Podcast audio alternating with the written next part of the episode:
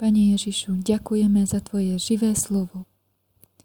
Když odešli, hle, ukázal se Jozefovi ve snu pánův anděl a řekl, Staň, vezmi dítě a jeho matku, uteč do Egypta a buď tam, dokud ti neřeknu, protože Herodes bude dítě hledat, aby je zahubil.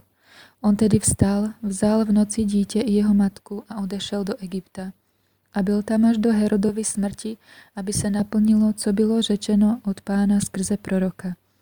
Z Egypta jsem povolal svého syna. Když Herodes uviděl, že ho mágové oklamali, velice se rozlítil a dal pobít všechny chlapce v Betlémě i v celém jeho okolí od dvouletých níže podle času, který vyzvěděl od mágů.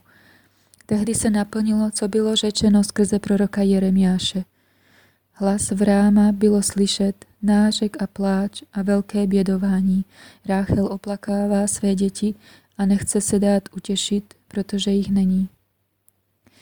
Když Herodes zemřel, hle, pánův anděl se ukázal ve snu Josefovi v Egyptě a řekl, Vstaň, vezmi dítě a jeho matku a jdi do země izraelské, neboť ti, kteří ukládali dítěti o život, již zemřeli.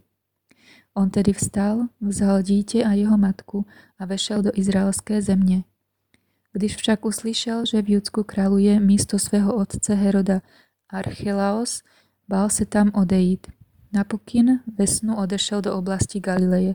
I přišel a usadil se ve městě zvaném Nazaret, aby se naplnilo, co bylo řečeno skrze proroky. Bude nazýván Nazarecký. A když vykonali všechno podle pánova zákona, vrátili se do Galileje, do svého města Nazareta.